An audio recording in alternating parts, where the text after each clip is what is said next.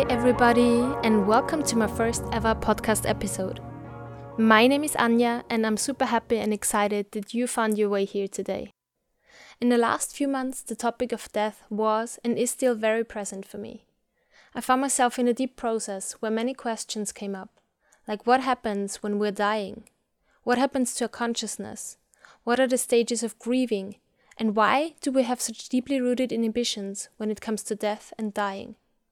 So lately, a lot of signs are popping up all around me that kind of feel like a force trying to tell me to look closer at death and everything that comes with it. And not just talking about our own mortality, but talking about death in our everyday lives. I had this strong impulse to talk about death, dying, consciousness, and liminal experiences to others. So, on this journey, I would say that I was magically led to Tree Carr, who happened to be my guest here today. She is a certified death doula and end of life guide, teaches conscious dreaming practices, hosts workshops and ceremonies, and also is a published author. Today, she tells us about her path and the connection between death and dreams. I hope you enjoy it. Hi, Tree. I'm so grateful to have you here today on the podcast. Please introduce yourself and share with us what exactly it is that you're doing. Yeah, thank you so much, Anya. Um, and I do like that there's been magical synchronicity that put us both on each other's radar. That's I love working that way. Uh, just follow the synchronistic uh, flow, and that that feels like a liminal space in its own right. Um, so yeah, just a little bit about me. I'm um, I'm a published author and I work in the realms of dreams and death and divination. So, all the, the realms of the mysteries in a way. And I help uh, guide people and connect people more deeply to their dream realms to become more conscious in those states in order to uh, have self growth, uh, spiritual growth, uh, self exploration, expansion of consciousness, healing, whatever, you know, creative practice. And I also am a death doula. So I help support people who are dying or at end of life or navigating any of the issues around death and dying. And I support people through that process psychologically, emotional support, spiritual support, as well as pragmatic and practical care as well. Um, it's not a nurse role, it's more of a companion uh, end of life guide role. So it's not um, technically palliative care, it's more of a compassionate approach to uh, a human connection through the dying process. So that could be anything from vigiling with someone on their deathbed to hold space for them or helping them prepare their funeral plans so there's a it's quite wide scope, but it's all the human the human elements of the death and dying process, not the medical elements. So I like to differentiate between the two. Um, and then when I, as a as a writer, I've authored uh, books, and uh, the books thus far that I've worked through and that are out there are on dreaming. So specifically conscious dreaming. So becoming a metacognitive dreamer, aware and lucid within the dream state, so you can really get some interesting work done. So that's what I do. some of the things I do. I'm already a huge fan, and I think you're doing like you're such an inspiration to me already. And yeah, what would be super interesting for me is um, did you always feel drawn to to the topics like death and did you always envision yourself of becoming a death doula or would you say that there is like an experience or something in your life that is linked to to your interest in those kind of topics? Yeah so um I think maybe it all starts with my natal chart, which I'm a double Scorpio. So Scorpios are, um, as you know, they they rule the the areas of death and the mysteries. So I think hmm, maybe it was in my chart when I was born. Uh, you were born with it. Oh, maybe born with it. Uh, born with a death obsession. I'm not quite sure. Um, so uh, um, yeah, possibly the possibly that's the blueprint of my psyche. I'm not quite sure, but uh, from a young age, I was always quite uh, inquisitive when it came to anything to do with death. I guess the first death I've experienced was my grandfather when I was six years old, five or six years old. And I felt quite comfortable with the conversations with my mother when she explained that he had passed away. I had also uh, been at his wake, open wake funeral, and I felt very comfortable uh, viewing my grandfather. And I also like held his hand while he was in the coffin. Uh, to the horror of many of my older relatives who came over and went, "You can't do that." it's it's super weird because I feel like many adults don't want to take um, the children to like um, to like a funeral or see dead bodies and i feel like this is quite necessary to also um, give children this comfort of you know that, that this is part of life that this is totally normal yeah, so I that's exactly right. And I and in fact, uh, speaking of children, I think it's death should be taught in schools, and I just can't believe it isn't. I mean, it should be up there like with sex education. There should be death education, and people.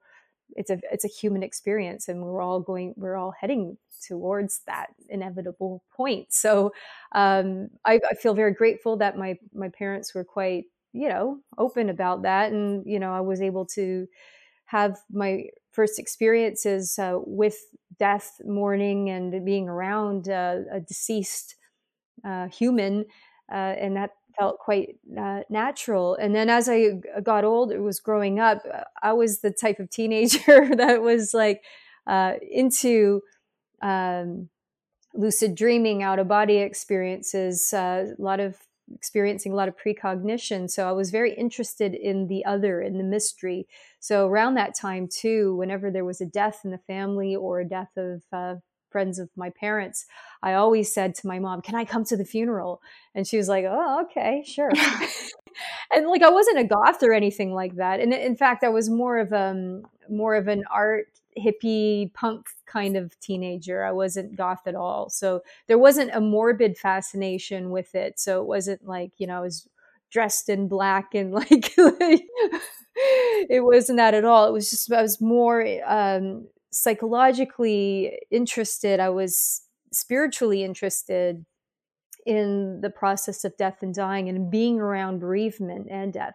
So my mom was like, "Yeah, sure, you could be my funeral companion." So I would go with her to a wide variety of funerals, open wake caskets, and see, you know, see the deceased persons and just be in the space of where people were. Um, also, at that time, my best friend, her father was dying of terminal cancer. And, you know, and I was 15, 16, 17 years old. All through our high school years, he was declining and he was dying. And so I was I was there for her during the process, and I saw his decline and was there for his final days and uh, at the funeral and everything. So I felt like I supported her through the um, through the process of her father uh, dying, uh, which was, you know, a pretty big thing for a young mm. A young teenage girl to lose her dad. Yeah. So I, I felt like I was stepping into the roles quite early as a as a young person without even really thinking about it. It just felt just natural uh, to do that, and I felt like uh, comfortable uh, talking about death and being around it. Um, and then things started to happen in a more synchronistic way around the age of 17, where I happened to, this is the weirdest thing too, this has followed me through my whole life, where I happened to be out and about in public and, you know, something happens where someone gets into an accident or falls or has a fit or is in some kind of uh, medical emergency uh, where in like in front of me or around me and this is this started happening when i was like 17 the first uh, was uh, witnessing a, a, motorcycle accident where a motorcycle uh, driver was hit really badly um, in an accident and launched off his bike and flew really far and crashed onto the ground. And a friend of mine went over to help him. Uh, of course we knew we know i grew up you know, as a Girl Scout, so I knew the basics of CPR and also uh, first aid, and I knew you you shouldn't move the person or take their helmet off or any of that. You should you should mm-hmm. you know. uh, you could make it worse. So we are following all those guidelines, and this is like 1988, I think it was, and my friend had run to call a friend uh, or call the ambulance uh, at a friend's house um, because this, there was no mobile phones then. Hmm. And that was my first experience of being with a person, comforting them in a, you know, uh, on the edge of their life, holding his hand. I knew I shouldn't touch him or anything, like in hmm. terms of his helmet, and comforting him until the until the ambulance came to to help him. Um, but a real sense that this is bad, that in terms of he's not going to make it, and in fact he didn't he didn't and um, did you feel that at that point that that you were close to death did you get yes. kind of like sensation i did and it it has a, a feeling it's like time stopped but i really felt like it was just me and this person and i just felt like all i could really do at that point was give him give, give him words um, he was breathing so i knew i didn't have to do any mouth to mouth and but there was a real sense like this doesn't feel like it's going very well because that um, there's just a sense mm. more than anything. Uh, so that that really had a profound effect on me. Um, my parents asked if I needed to talk to anyone or counseling, but I felt I felt okay about it in terms of like I was able to find calm within the the trauma and within the storm. I didn't have um, uh, I, I, didn't have PTSD from it. Hmm. Um, and then from that point onwards, it seemed to happen quite a bit every year, up to four or five times a year for like many, many, many years. I mean, I have countless stories of various ways in this how this has happened. You know, from different different cities around the world. You know, people collapsing in churches and Mexico City and me and the priest running over to help this person having a fit. Um, being in uh, being in London, a man trapped under a bu- hit by a bus and trapped under the bus under the wheel, and like I'm the first one over there to help this guy. Um, more motorcycle accident, accidents been there, holding hands of guys who've broken their ribs in motorcycle accidents and just saying look into my eyes just breathe. The see you know the medics coming you know and just having people holding space for people holding space for them. Um, so many countless experiences. And then um, people on the edge of death or close to uh, you know just having this looking into the eyes of death basically. Not uh, of course um, the only people that have uh, died were the the the, uh, the one when I was 17, and then the one when I was 40. So uh, that leap brings me up to when I decided to become a death doula. So that particular um, experience was walking down uh, Broadway Market in London and uh, seeing a, a, pretty big, heavy-set gentleman struggling. Uh, leaning against the wall, and I thought, oh, maybe I should go ask him if he wants to sit down. So when I went over to ask him, he started to collapse, and um, myself and several others uh, helped hold him while he was falling. And he was in the middle of having a, a cardiac arrest. So we knew this was serious. And I knew as soon as we touched him and he was collapsing, like, this is serious. So we really need. Um, so it was a busy market. So it was great. There, you know, there's four of us working on him, uh, CPR, and you know, calling 999 and taking turns. And even like the GP came out with a defibrillator and was trying to revive him. And I was just holding his hand with his head on my lap. And I was just giving him uh, calm words of like, you're not alone. It's okay. Help's on its way. It's all right. It's going to be okay.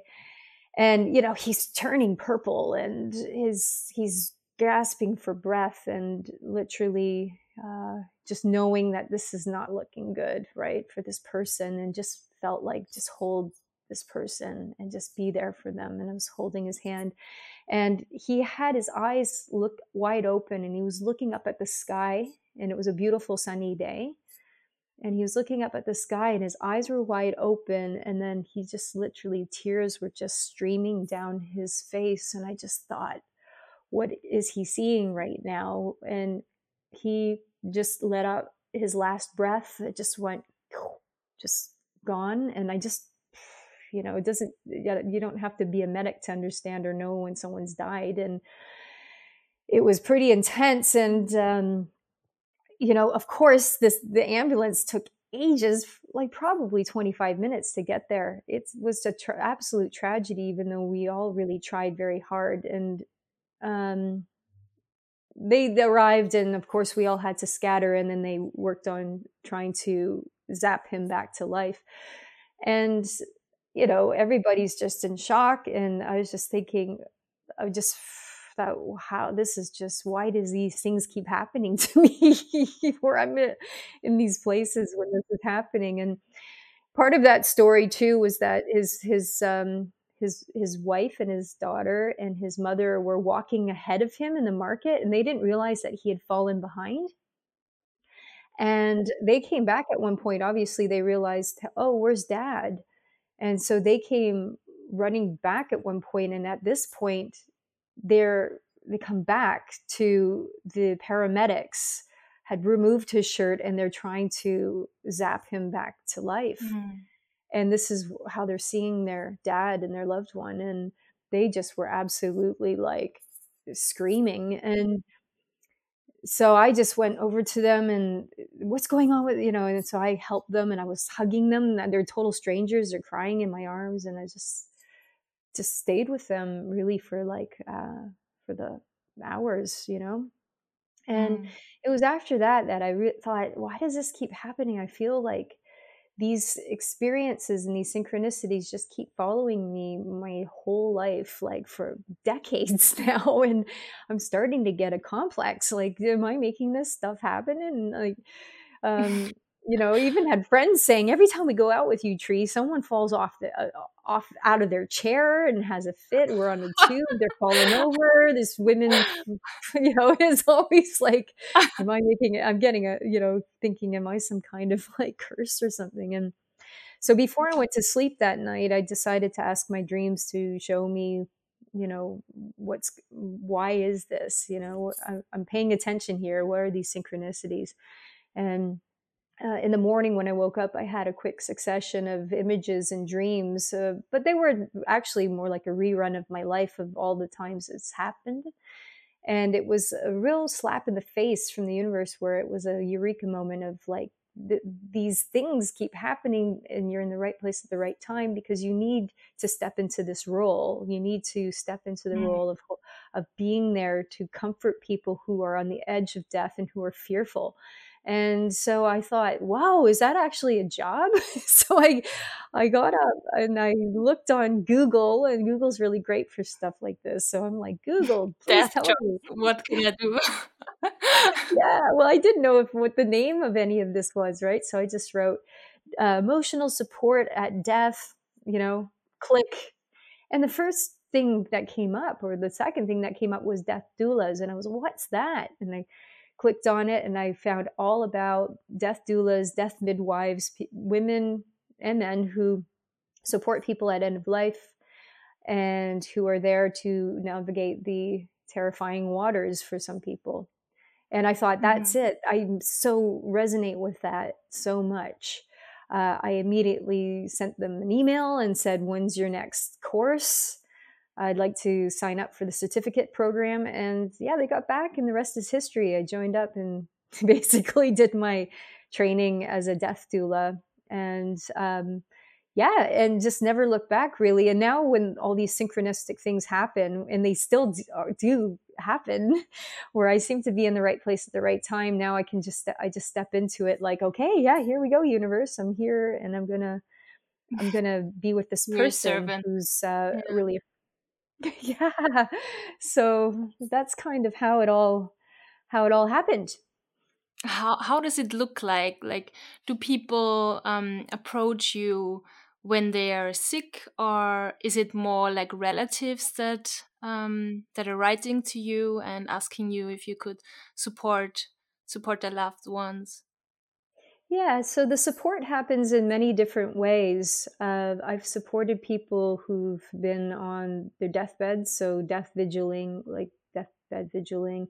But then I've also supported people who have had deaths of a loved one and they're they're mm. navigating like grief and uh, bereavement and I've even had people who've um, had near death experiences, or some people who have been suicide survivors, and they just want to talk about death and they want to have some kind of closure with uh, with their experiences of the brush of death. So the, the clients come into in a wide variety of ways. Um, also supporting people with long-term illnesses as well who are at end of life and they are going to die and they're navigating all of the emotional and psychological um, uh, waters that they have to um, go through uh, through the process of dying. So I've had a lot of word of mouth referrals. So you know when you work with a few clients and then people just you know uh, spread word of mouth. Basically, I've had a lot of clients uh, that come through word of mouth, but I've also had other clients that have come through uh, the hospice that I volunteer at. So, um, St. Joseph's Hospice in East London. And so I've had clients through that, through being a volunteer, and um, also just through um, uh, social media, my website, social media as well. Well, people know, oh, she's a death doula. Okay and the word spreads and then you know um, people get in touch so i try to leave it uh, that way really open like i always feel that whoever gets in touch it's it feels synchronistic so i don't try to vet clients or i don't try to give out cards or anything like that like hey call me i'm dr death um, i just leave it up to you know whatever flows my way and uh, just leave it at that so that's kind of how it's all clicks together. Mm. And what what is it exactly that you are guiding people through? Like, if a person, let's say, is sick and approaches you, and he knows that he's going to die, what exactly are you doing? Are you meeting up for for talks um, besides the structural things, like the emotional support? How does that look? Yeah, so being a, a, support, an end of life guide or companion at the end of someone's life can look that way where you have uh, meetings. So it could be a weekly meetup with the person and you just hold space for them uh, for whatever they want to chat about. Uh, some people want to chat existentially and they want to chat the bigger picture or emotional stuff or spiritual things. And other people just want a nice distraction or or just a friend someone they, they can laugh with and uh, feel some good vibes with and do something uh, positive, uh, and or want to relax or de-stress in some kind of way so uh, it can look like you know a hangout session a talking session also sometimes a meditation session. So i do meditations that help support person to bring them into the present moment.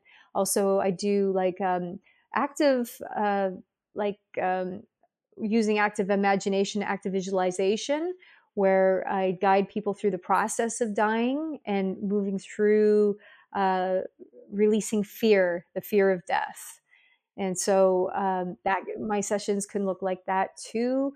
They can also look at like um, uh, sessions of, of closure as well which involves um, uh, having conversations with oneself, letter writing, um, doing like a little ritual process with with one's self in a way to feel release, catharsis. So I feel like catharsis is really important too um, through the process of, of death and dying because we can cognitively get our heads around possibly like that we are going to die but that doesn't say that we don't feel things right so i think what we aren't really shown um, in society in our communities is the cathartic process of dying um, the cathartic emotional processing and integration of dying um, people just have the cognitive uh, understanding or the medical understanding. So I really work through a lot of the emotional stuff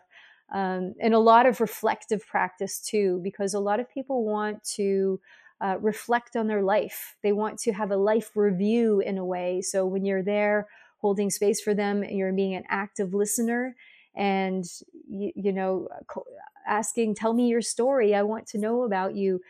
People can feel so like so much closure and so much integration from their own life story by just you know speaking about it or showing images or pictures of their life that it, it's so healing just doing a self reflection practice. So um, there's a lot of different tools that i bring into my sessions but they can look like anything right because it depends on where the person's at so it could be weekly uh, meetups, weekly sessions via Zoom through meditations. It can actually be um, also supporting family members whose loved ones in the hospital dying, uh, deathbed support, being around the deathbed, uh, helping hold space for that as well.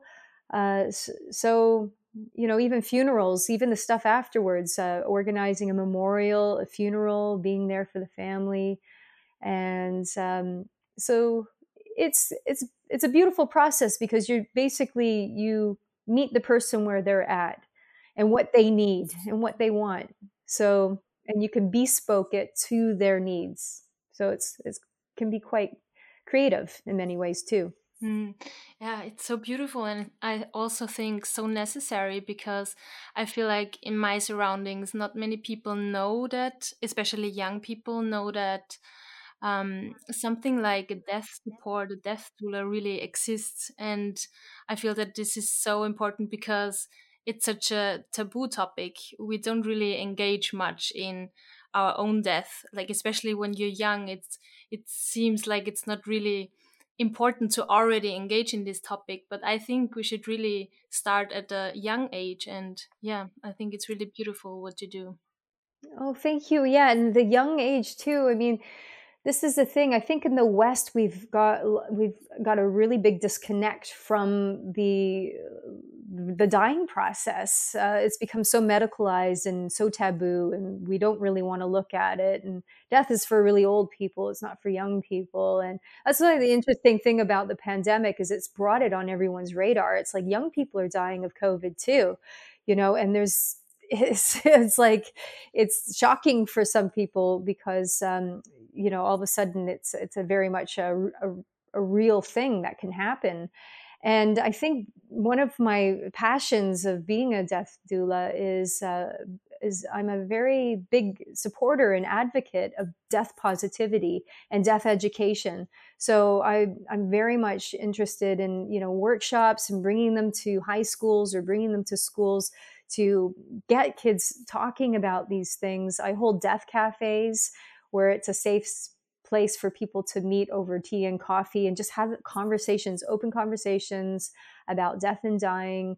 Um, I'm very much into bringing back the holistic practices and the therapeutic practices of um, dying at home and having more human contact in around time of death and less of a, a institutional one, like being uh, put into a hospital and no one can you know is there to see you and uh, after the person's died you know, their body's gone.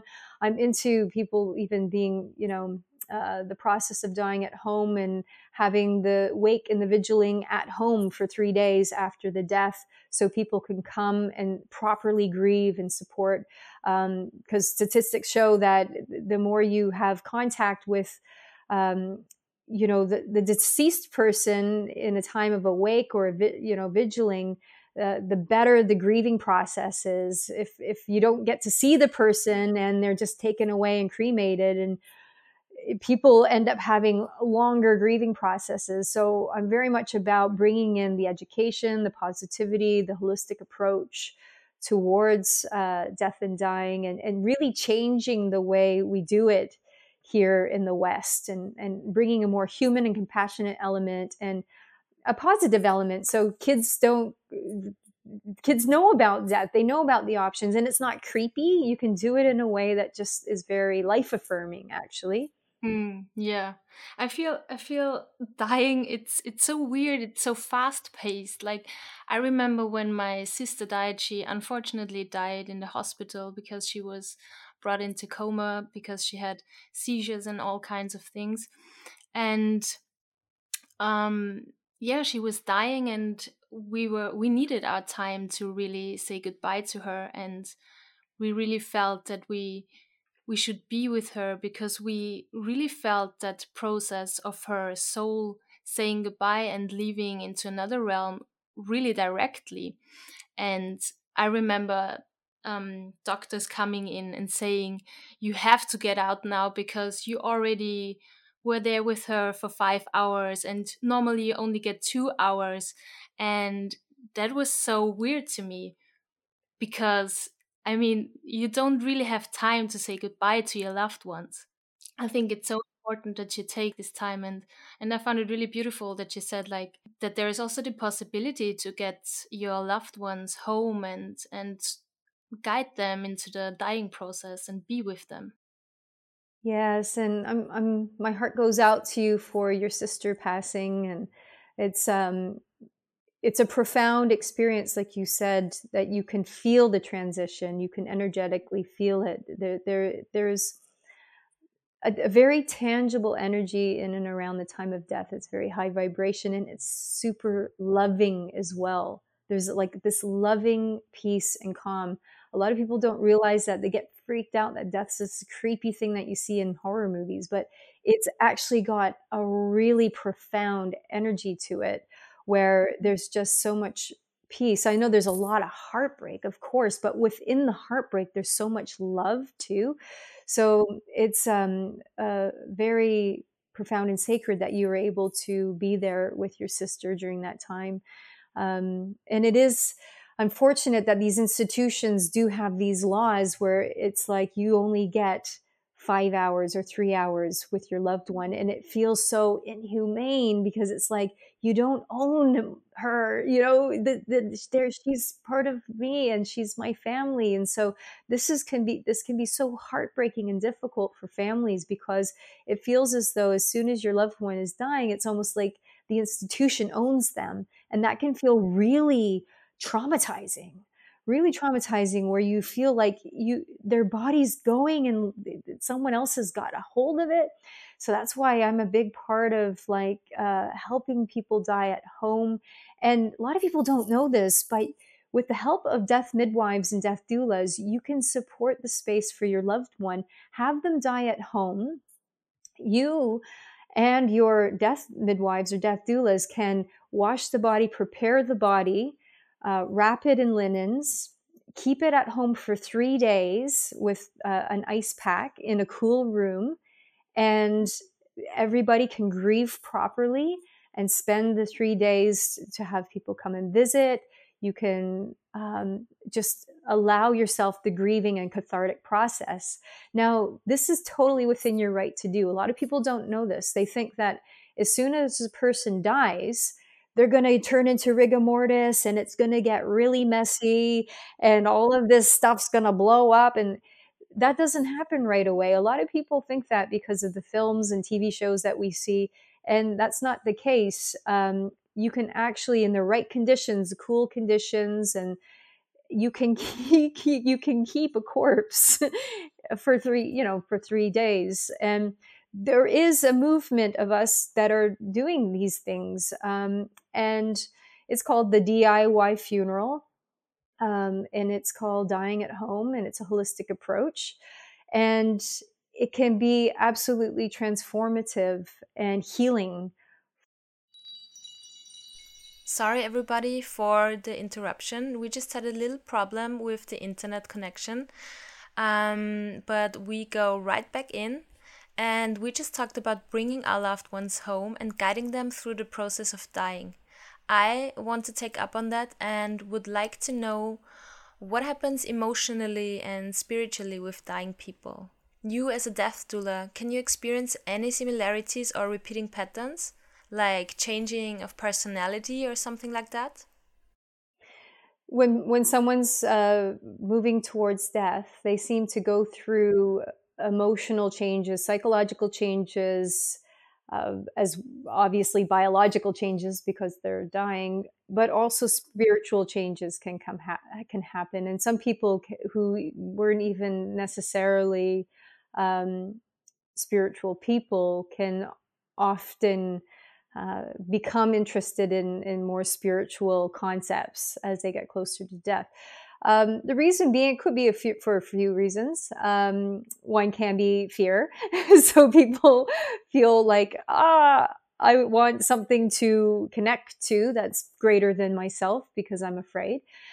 But uh, some people do have profound spiritual shifts when they are end of life, mostly because one of the processes of dying is that people go through an ego dissolution people do go through ego death and this isn't talked about very much um, at all. No one really talks about that. People talk about more like the biological decline and pain control and the grief but people don't talk about the sense of identity becoming dissolved and this can be very difficult and very challenging for many people because for the first time in their life they're thinking who am i? What was i? What what was this? What is this all worth? So the big questions start to come into their sphere and often people struggle the most at with their the death of their ego. Um, and so people need a lot of support with that. And so with a lot of support with that there's a lot of questioning reality um, and a lot of people don't con- question the construct of the reality because they just take it at face value, you know, and until they're threatened with this this reality is not going to happen anymore they start to think was there anything else? Uh, is there anything beyond this? Uh, what is reality anyway? Who was i anyway? So this is a really big thing that people end up uh, moving through.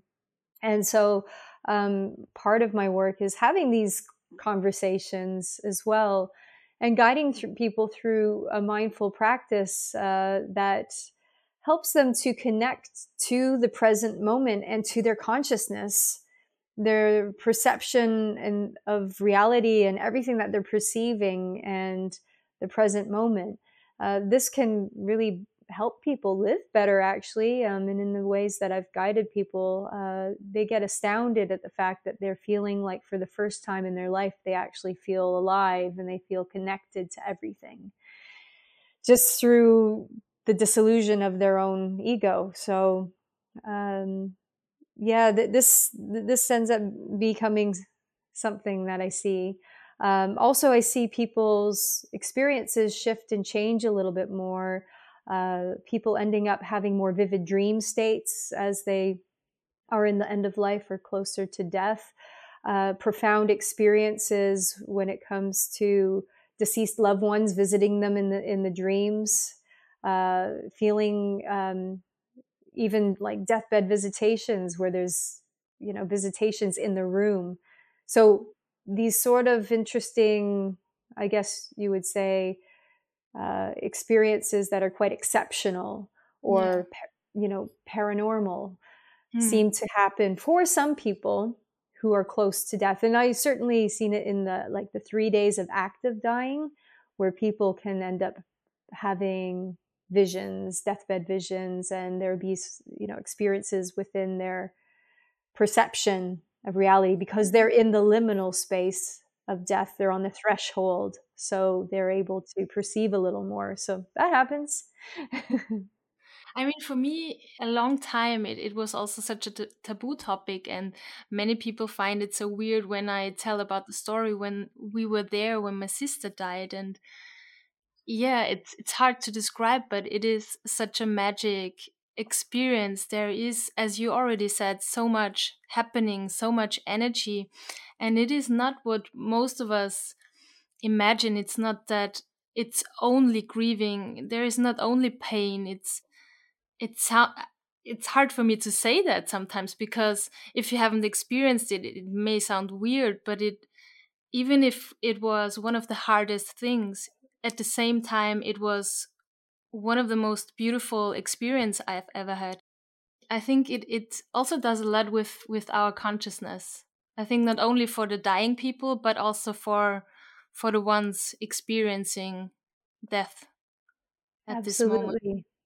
And I think that like what your you and your family did for your sister was provided her with uh, support um, you know, we, we could look at it as psychological or emotional support, but I do think that we can su- provide energetic support for a person who's transitioning.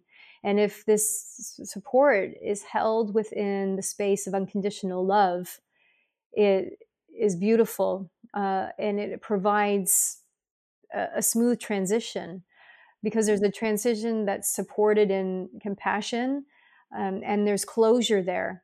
Uh, and also, I think there's a. You know, there's a, a, certain amount of surrendering that a person needs to do when they die.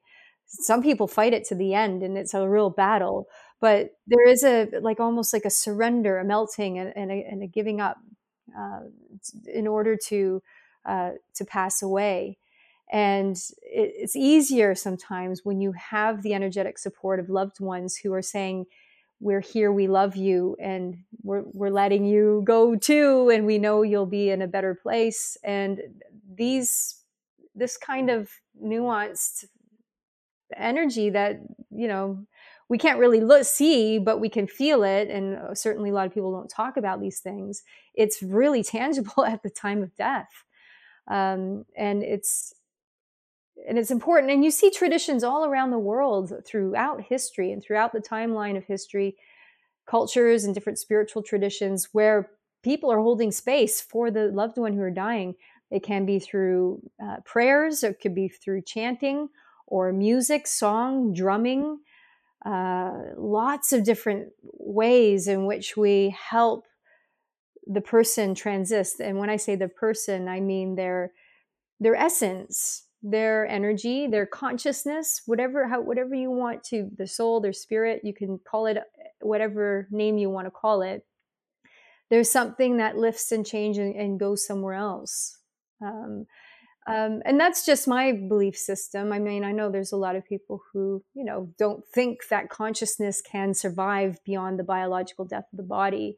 But I'm, I come from the standpoint where I really think that there's so much more we don't know about consciousness itself. And even most science can say, we don't know the hard problem of consciousness. We don't know where it even exists. Does it exist in the brain? We don't really know. It, maybe it exists mm-hmm. outside of the brain. Is it tangible?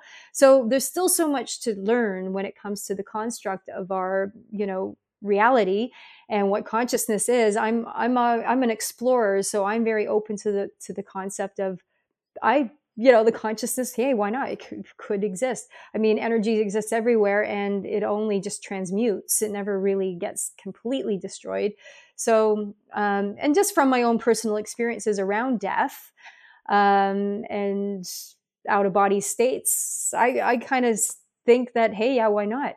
There could be something that moves forward. So um, definitely you can help support a person when they're moving forward by being there and holding the space for them. Mm. Yeah. Talking about states of consciousness, do you think that exploring different state of consciousness can act as a I don't know, training for death or even like um, dreaming and death, they seem so closely connected to each other, and there are many connections, similarities how do you think they relate to each other? Can we, what can we learn about death when we engage more with dreaming? Is it like a glimpse into death? Yeah, I think uh, death and dreams are very similar. They're both liminal states. Uh, they're also similar in the sense, on a biological sense, that there is a stillness in the body when we sleep, and our brain waves are pretty much matched to uh, what we're experiencing uh, when we're on our deathbeds too. So when we're dreaming, you know, our brain waves go into theta, theta brain waves, and then really slow brain waves of delta. When we're dying, our brain waves shift in very much similar ways. So they get slower and they go into theta dream brain wave, which is like a, uh, the flow state, the dreamlike state and they move to delta. So they're in delta delta wave, you know, as we're just before we die, which is like the deepest brain wave. So in a sense, biologically, in a brave brainwave sense, there's some, you know, similarities there between sleep and dreaming and death, uh, the process of death. And with brain waves, they're important because they are they measure what's happening in our uh, with our consciousness. Uh, they're, they're a good little map work and a blueprint as to what's happening with what's going on with what we're perceiving and, and our experiences of consciousness. So, you know, like a, as you know, a beta brain wave is when we're active and alert and we're problem solving and we're awake and we're thinking. It's the, you know, so we can look at a, a EEG and see a, a beta brain wave, uh, which is quite phonetic and quick, and and look at that and go, oh, the person here obviously is is thinking, uh, troubleshooting, performing a task. Then we can look at a uh, a brain wave where it's a theta wave and look at that and say, well, obviously this person must be dreaming or they are um, meditating or there's some kind of flow state. So these are important um, hallmarks for us to understand where someone's consciousness is. So very similar in a sense, biological sense, but then what is going on with our consciousness, right? So when we're in dreams, it feels like we're in another world. We interact with characters, some we know, and some people are completely new and mysterious to ourselves. Sometimes in dreams, we can have profound experiences. Some dreams can be entertaining. And if we're able to become conscious within the dream state, in other words, uh, present and aware, lucid, and, and feeling very much engaged, in other words, you're in the dream and you're like, I'm in a dream right now. I'm actually talking to a dream character. I'm going to ask him a question. So you're not, you know, passively observing. You are the player within the realm of the dream itself. So the more you're able to do that, in other words, become conscious and aware in these liminal states, then, you know, by definition, if consciousness can survive the biological death of our body, we can carry on our consciousness being alert and, alert and aware and knowing what's happening uh, after our, our body has passed. Now, there's a lot of traditions, especially in the Buddhist traditions, where you know you're trained, you train to become, you know, uh, adept at these sort of things, so that you can just step right into the transition fully aware and conscious and you know go through the bardo and go through the process of um, of the many layers of your journey um, through the dying pro- after the other on the other side, so to speak. And there's a lot of traditions that do um, have a practice that can help you uh, become conscious aware. It's like a conscious approach to dying.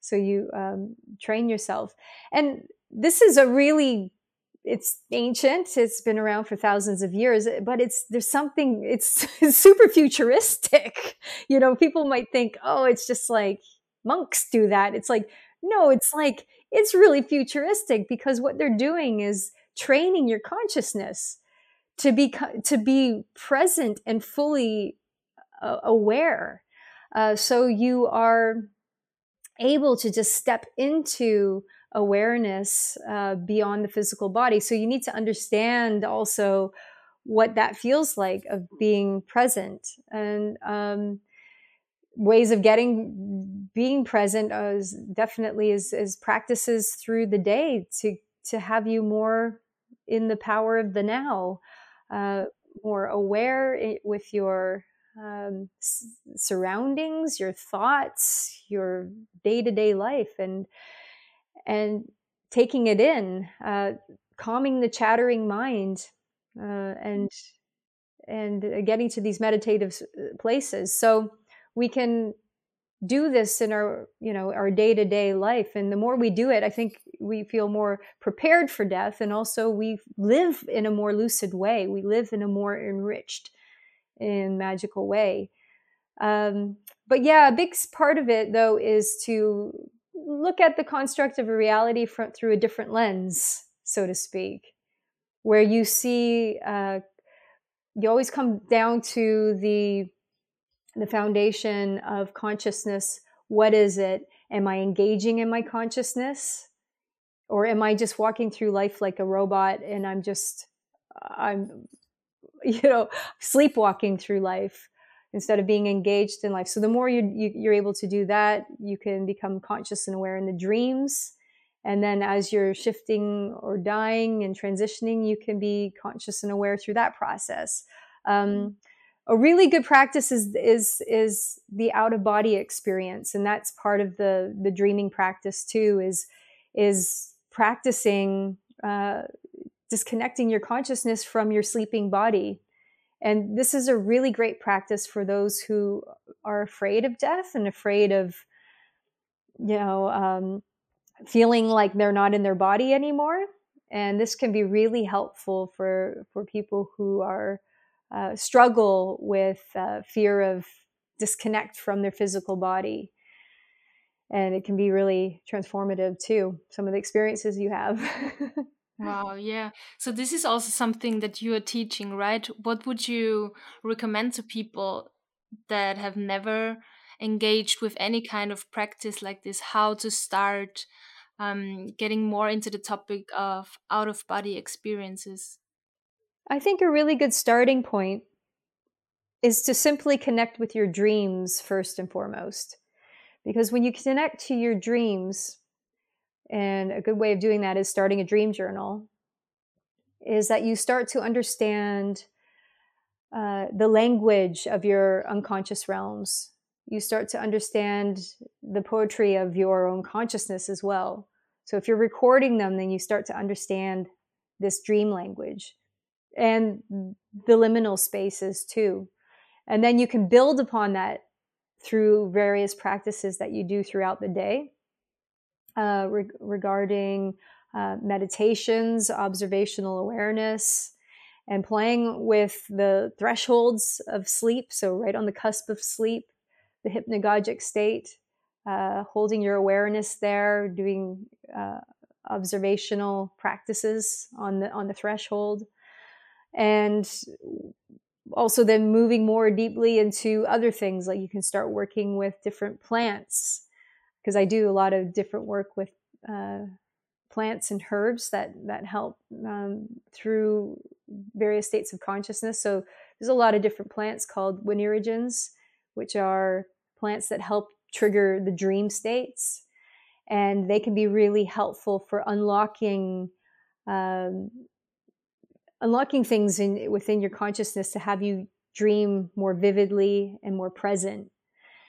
And then moving forward, you can start to engage in the practices of the out of body experience. And I think that once you've developed a dreaming practice, a conscious dreaming practice, you could take it one step further and start observing your sleeping body as it falls into sleep, the different changes that happen as it falls into sleep, and the um, the vibrations and the energy that passes through your body when it goes into sleep as well, and knowing you know the right opportune time to disconnect your conscious awareness from your body. So it, it's important to, to to build up these small practices up into the point where you're ready to do an out of body experience because it, it does require a mind of equanimity and a meditation practice to be able to know how to still the chatter of the mind, to be able to pull yourself into um, focused and conscious awareness,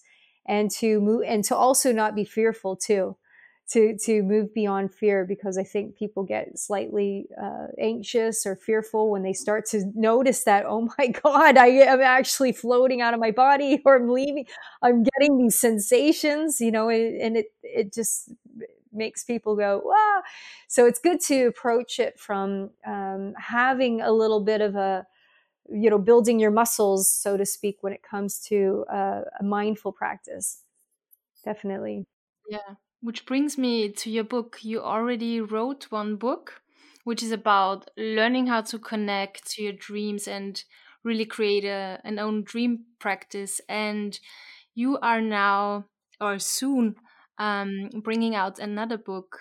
Can you tell us a little bit about um, what you wrote about, or what you what you can await there? Yeah, actually, my publisher sent me a copy of my new book today. So this is this is my new book. It's called Conscious Dreamer.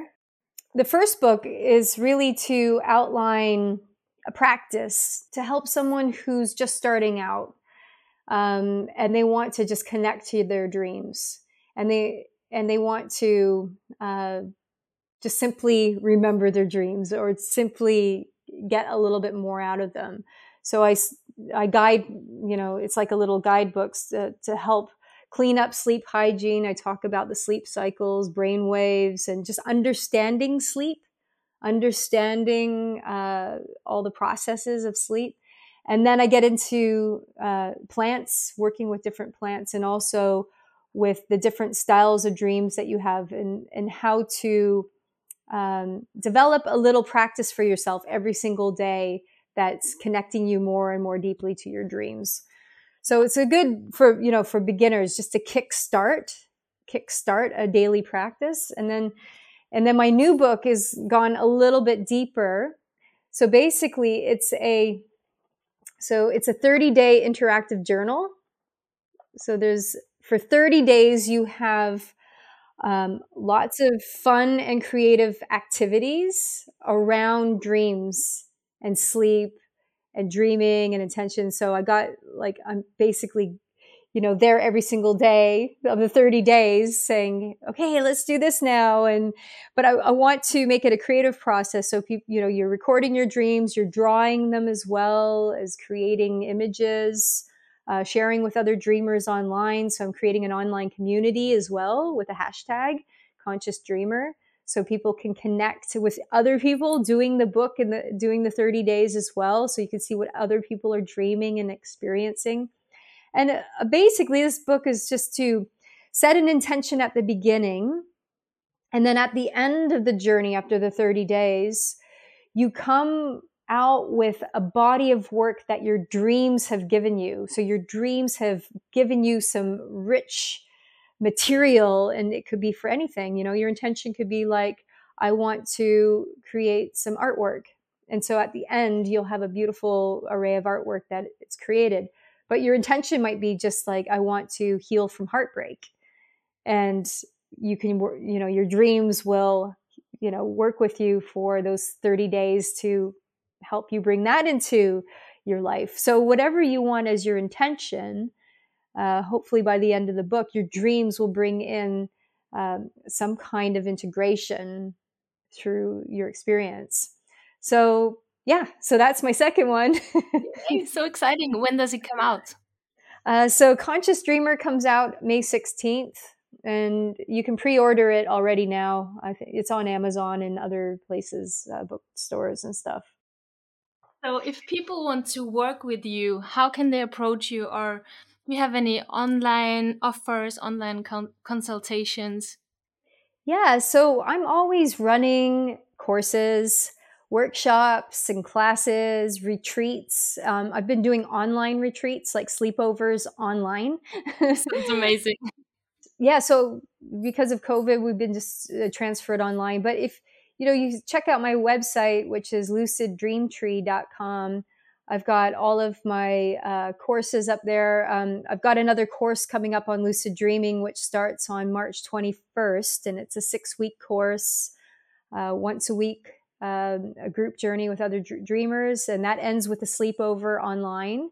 So for six weeks, I teach the practice, and we we do um, all the work. So you know it's it's about becoming a lucid dreamer that that that particular course and it's cool. I'm running one right now and i've had like tons of the students have gone lucid through the course. They've had their lucid dreams happening.